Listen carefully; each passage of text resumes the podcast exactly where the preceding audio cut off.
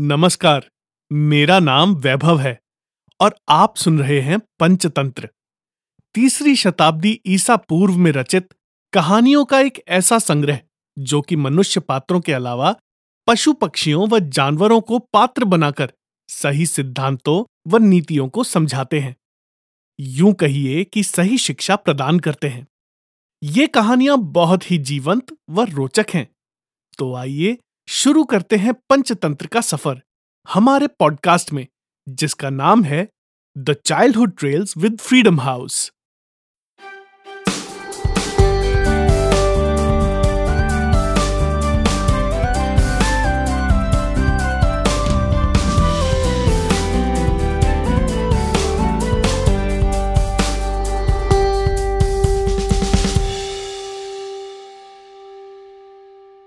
शुरू करते हैं पंचतंत्र का पहला भाग मित्र भेद मित्रों में मन मुटाव की कहानियाँ।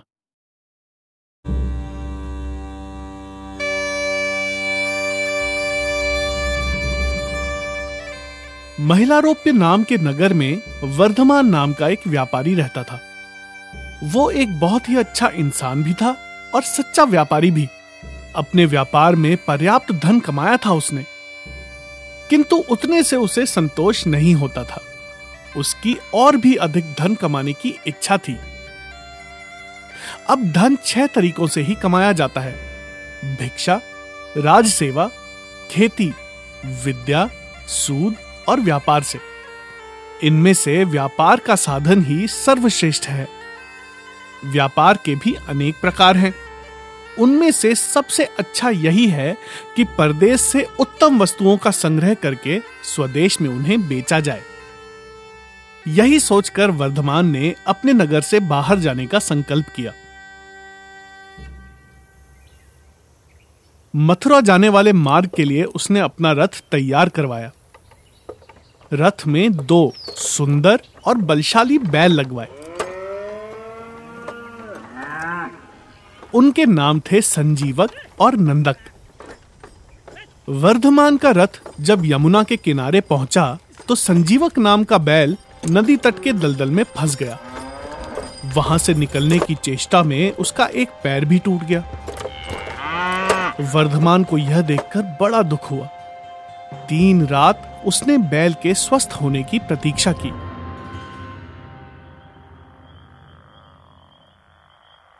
बाद में उसके सारथी ने कहा, इस वन में अनेक हिंसक जंतु रहते हैं। यहाँ उनसे बचाव का कोई उपाय नहीं है।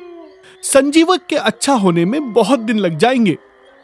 इतने दिन यहाँ रहकर प्राणों का संकट नहीं उठाया जा सकता। इस बैल के लिए अपने जीवन को मृत्यु के मुख में क्यों डालते हैं? तब वर्धमान ने संजीवक की रखवाली के लिए रक्षक रखकर आगे प्रस्थान किया। रक्षकों ने भी जब देखा कि जंगल अनेक शेर, बाघ चीतों से भरा पड़ा है तो वे भी दो एक दिन बाद ही वहाँ से प्राण बचाकर भाग निकले और वर्धमान के सामने ये झूठ बोल दिया, स्वामी, संजीवक तो मर गया, हमने उसका दाह संस्कार कर दिया। वर्धमान यह सुनकर बड़ा दुखी हुआ, किंतु अब कोई उपाय ही ना था।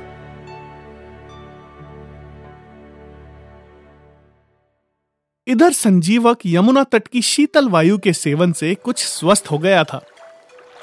किनारे की दूब का अग्रभाग, यानी आगे का हिस्सा, पशुओं के लिए बहुत बलदायी होता है। उसे निरंतर खाने के बाद वे खूब मासल और रिष्टपुष्ट भी हो गया।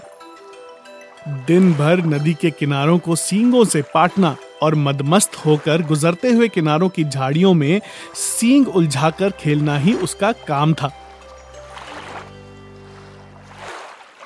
एक दिन उसी यमुना तट पर पिंगलक नाम का शेर पानी पीने आया। वहाँ उसने दूर से ही संजीवन की गंभीर हुंकार सुनी।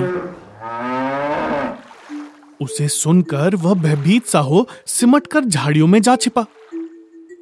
शेर के साथ दो गीदड़ भी थे, करटक और दमनक। ये दोनों सदा शेर के पीछे पीछे रहते थे।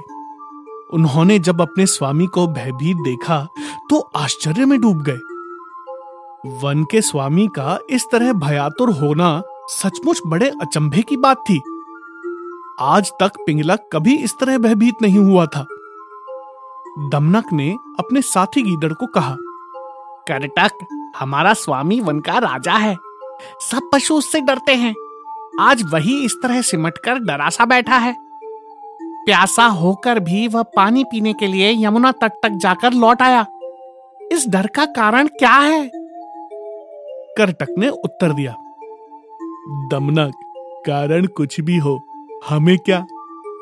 दूसरों के काम में हस्तक्षेप करना ठीक नहीं है। जो ऐसा करता है, वह उसी बंदर की तरह तड़प तड़प कर मरता है, जिसने दूसरे के काम में कौतूहलवश व्यर्थ ही हस्तक्षेप किया था। दमनक ने पूछा यह क्या बात कही तुमने?